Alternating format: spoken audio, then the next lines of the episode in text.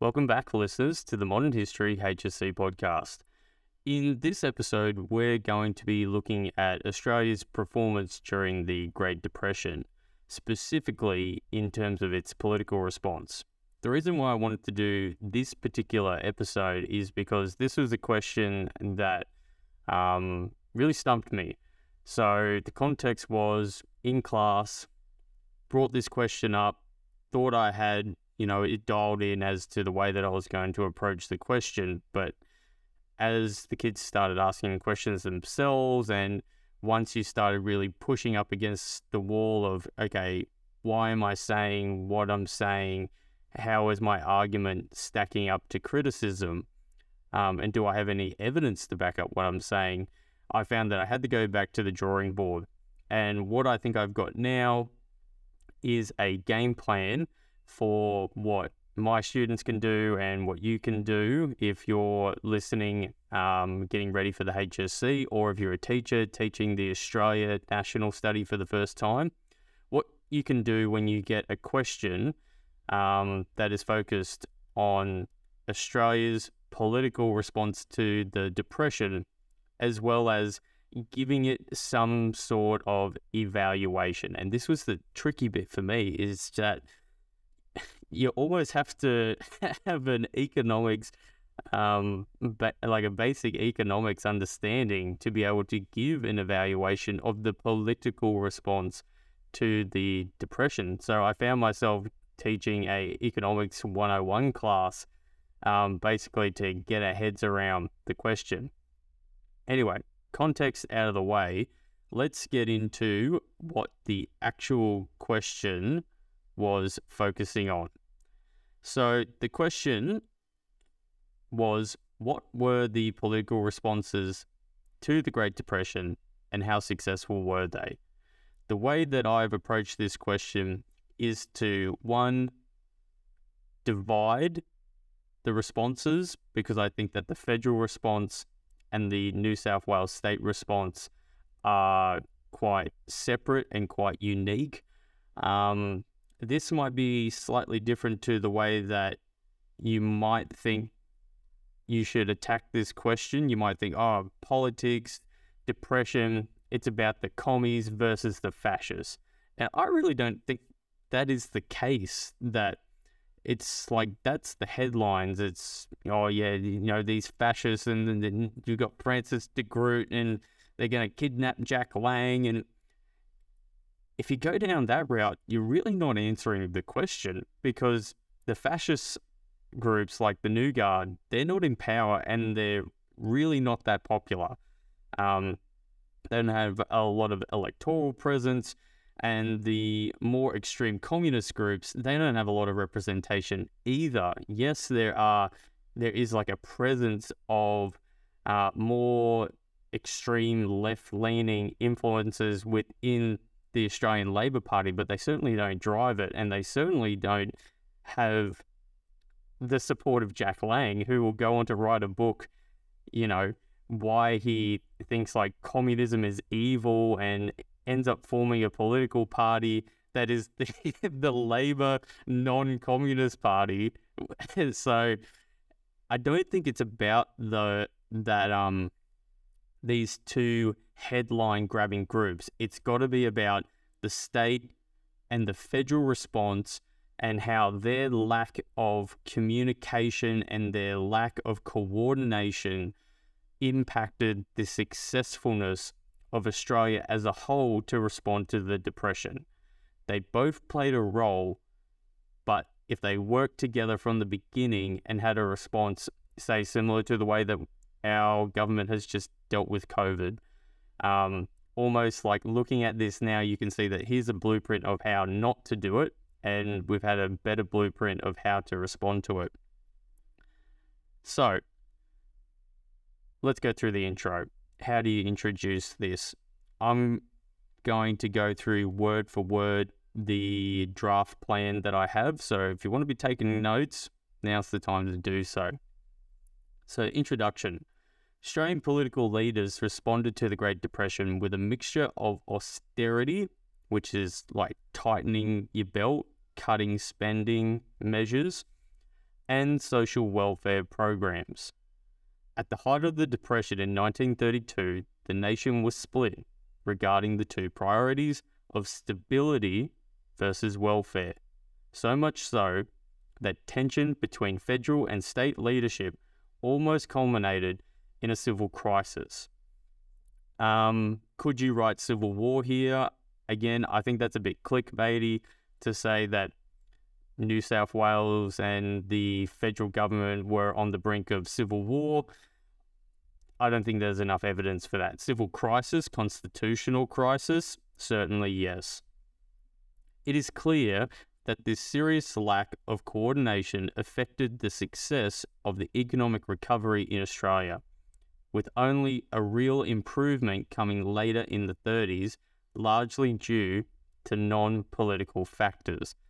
And this is going to make up one of our paragraphs too that a lot of this a lot of the recovery is out of the is out of the hands of the Australian political groups, federal or state.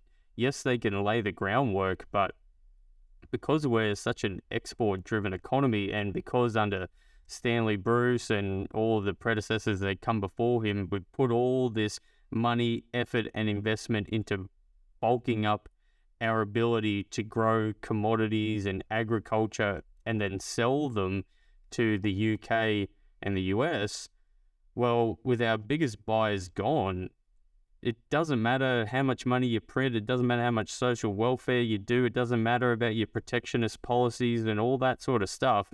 Until these two come back to the table, there is not going to be a recovery. Um, also, I apologize if you pick up the sound of helicopters going overhead. They're putting out bushfires and grass fires um, out here. So that's what's going on in the background. So hopefully they're not too loud. So, paragraph one, now that you've done that intro, federal. Federal priorities of the Lyons. And I would slightly change what I've written here of the Scullin, because Scullin comes first, of the Scullins and Lyons government, both of them were focused on the stability and the stabilizing of the economy. They attempted to achieve this via currency devaluation, protectionist policies, and cutting social programs and wages of government employees to prioritize paying back the national debt. Now, you can flesh that uh, paragraph out a lot more. I think you could go into um, where this priority is coming from. You talk about the uh, the England, uh, the Bank of England, the head of the Bank of England coming to Australia and basically advising the setting up of the Premier's plan, all that sort of stuff. That's your evidence to put in.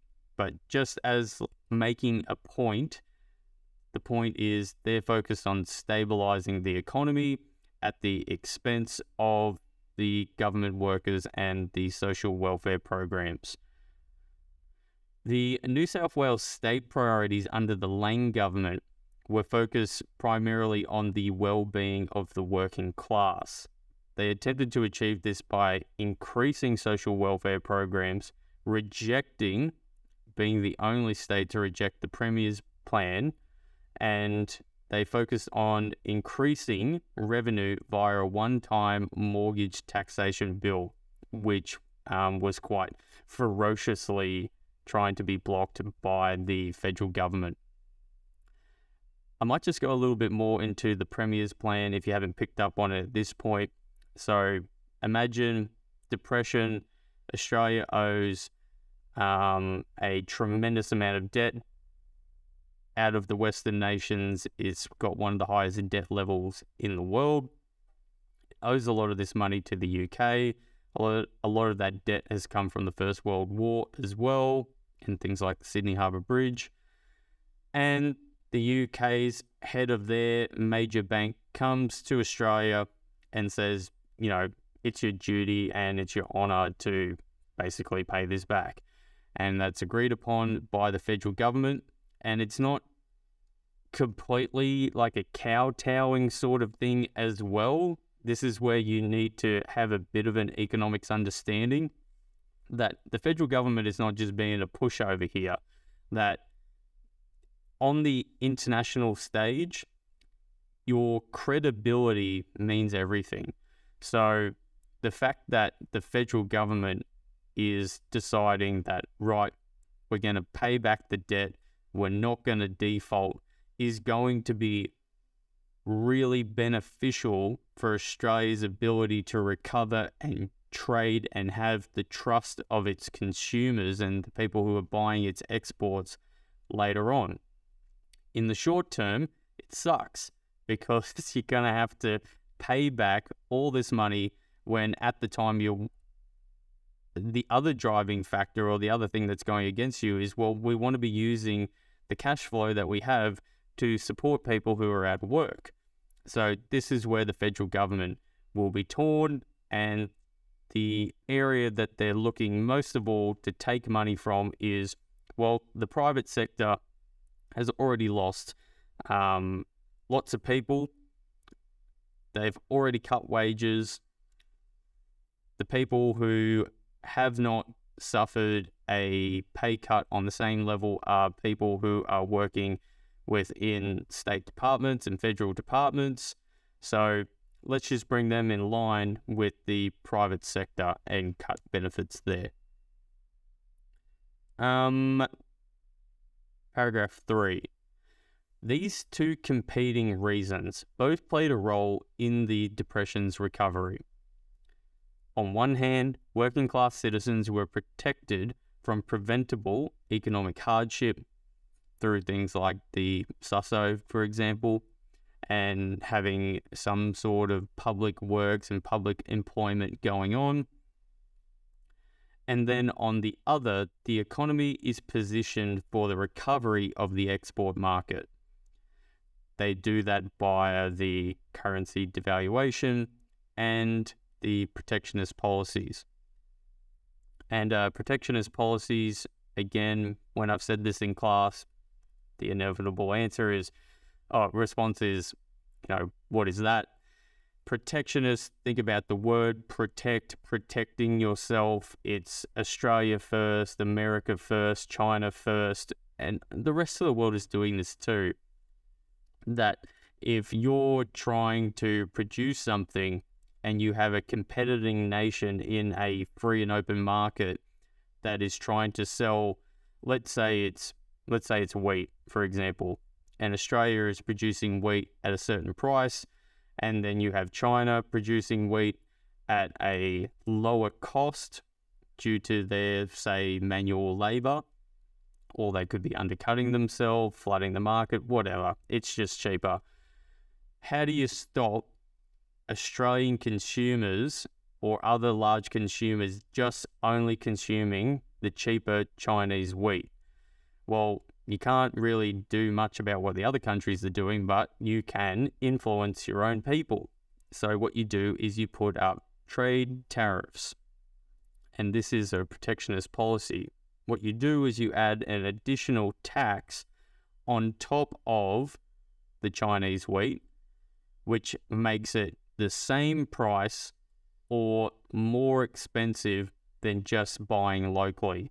This will protect your jobs within the country. It will sour relations with the country that you're putting trade tariffs on, but that's the dice that you're going to be rolling in this situation. So that's what the federal government's doing, while at the same time the state is protecting the working class.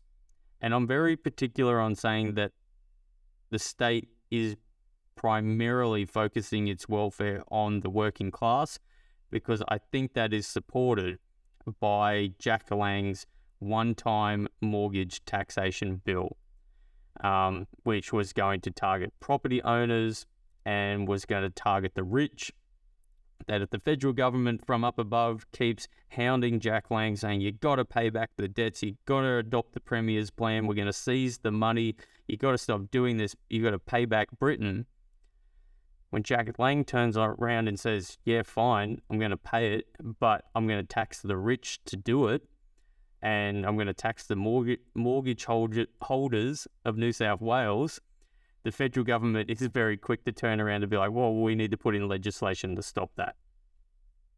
Part of that is got to do with class struggle. And also part of that would have to do with the fact that in doing that, potentially Jack Lang might have crashed the New South Wales economy because of the people who are holding the loans. A lot of the loans are held by the banks.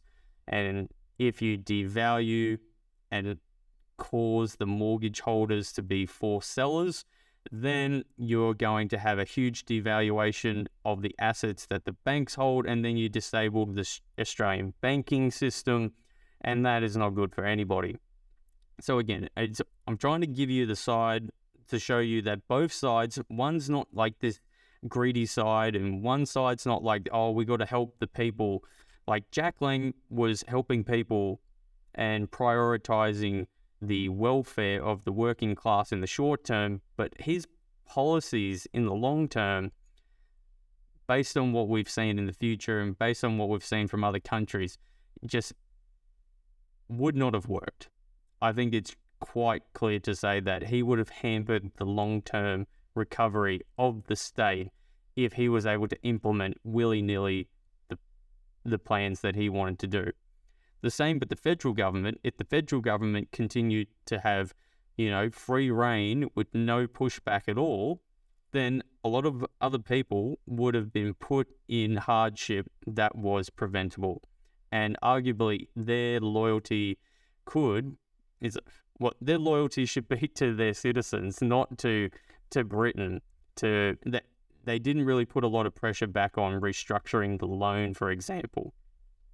Um, there was just like, yep, we'll pay back the loan and all the money that we owe you at 5% when other countries were being able to pay it back at 3%.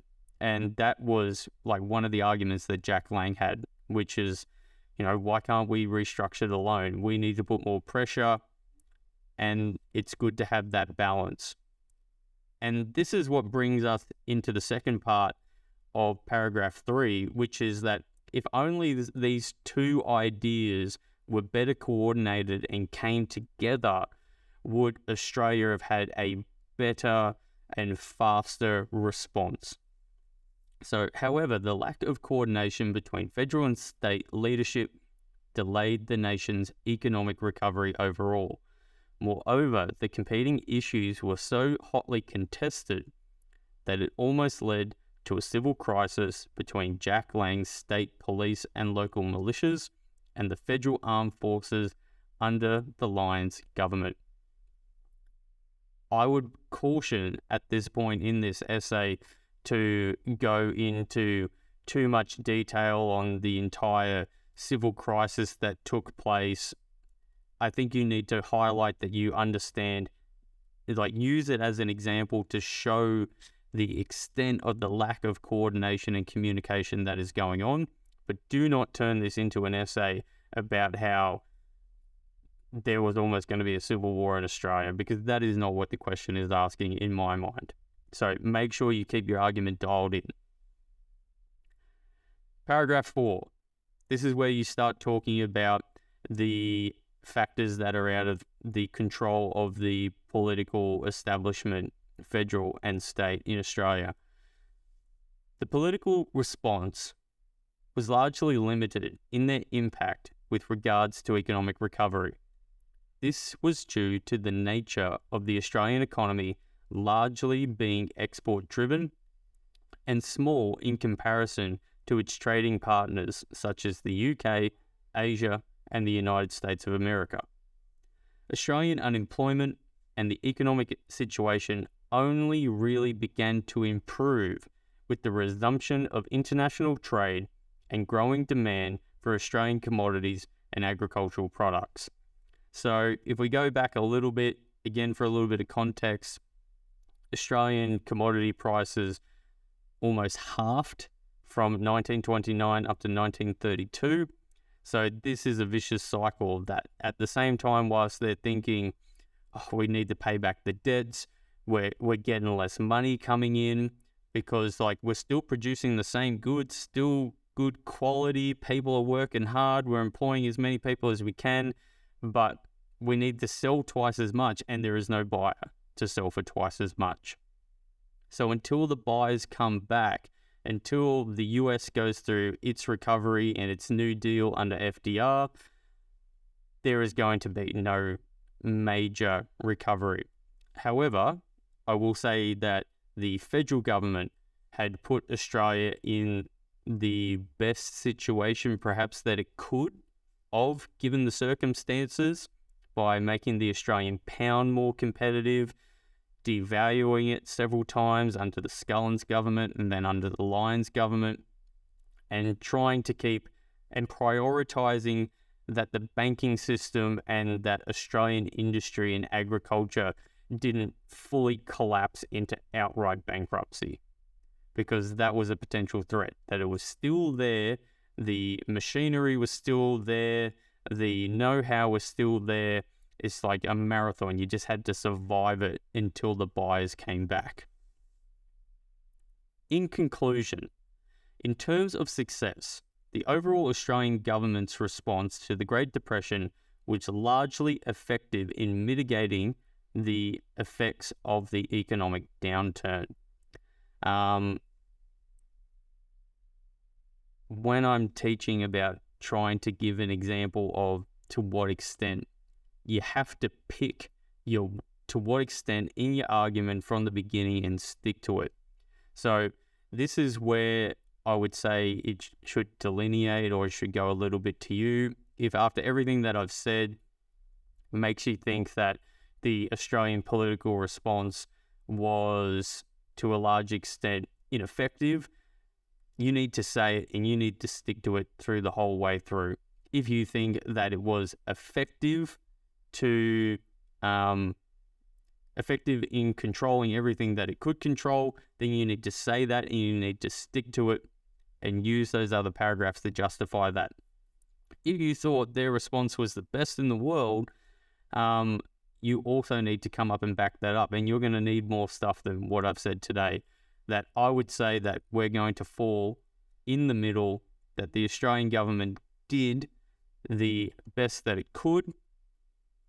However, their lack of coordination and communication affected the success and the rollout of these policies and programs. While the Australian economy experienced a deep recession, it was one of the fastest to recover amongst the developing countries. Again, a little bit of context here. You might be thinking, oh, well, that's the thing. It has to do with how the economy works. It's not the political brilliance that led to the fast recovery. If you're an export driven market, it means that you're very sensitive to economic downturns as well as economic recoveries. I mean, if you go back to the 2008 crisis with the GFC and then to the Asian financial crisis, as soon as China started to stimulate, saying, okay, we're going to print a bunch of money, we're going to go into public works, we're, ju- we're going to build whole, whole cities that nobody's going to live in. Boom time for Australia, absolute boom time because of the raw commodities needed. So, once the UK, once Asia, once the United States solved the problem of the depression, which a lot of it was artificial stimulation and injecting funds into the economy, which would be um, defined as Keynesianism later on, the Australian economy was able to benefit from that very quickly. So it gave us a turbocharge and a boost in comparison to other countries that are not export driven who have a different diversification in how their economy works. The reason I went through that whole rant again, don't take little sentences that you Google to be like, oh, this person says Australia was the best or was one of the fastest. You need to explain why, and it'll help you um, get your head around the argument a bit more. Um, where was I? This was due in part to the government's efforts to stabilize the banking system, provide assistance to struggling industries, and support the unemployed. However, it should be noted that the Australian eco- recovery was largely aided by external factors such as the rebound in global trade, and you can finish up there. You might say that also the start of the Second World War and that massive military build-up and the injection of funds into industry also played a role. However, I would not go there because I think the scope of the question is focused around the Depression and World War II moves into a completely different thing. Rightio. Hopefully, you were able to digest a few pieces of what I think might be a bit of an information overload. But the beauty of this being a recorded podcast is you can play it back again, go through the steps, have your introduction. Paragraph one, you talk about the federal response. Paragraph two, you talk about the state response. Paragraph three, you talk about how they're not communicating and they're not coordinating. This is hampering the overall Australian response. Paragraph four, you talk about the factors that are out of their control. However, they're setting Australia up to benefit from when the other economies recover. And then in your conclusion, bam, you hit it home and you nail that in your argument. But whatever argument you pick on the extent to which you think their response was successful, do not change it. Whatever you write in that intro, you need to keep that flowing the whole way through because that'll be the one thing that'll undo you is that if you go wishy washy through this type of argument, which is, oh, yeah, they were good over here and then they did some bad stuff over there, blah, blah, blah. No, keep it focused on one argument and use the other paragraphs to help support your argument. Rightio. Hopefully, you found this helpful. And even if you're not doing the Australian National Study, you found this interesting, a little bit of a history of how Australia dealt with the Depression, Australian economic recoveries. Um, we didn't really go into the fascists and the communists and all that sort of stuff.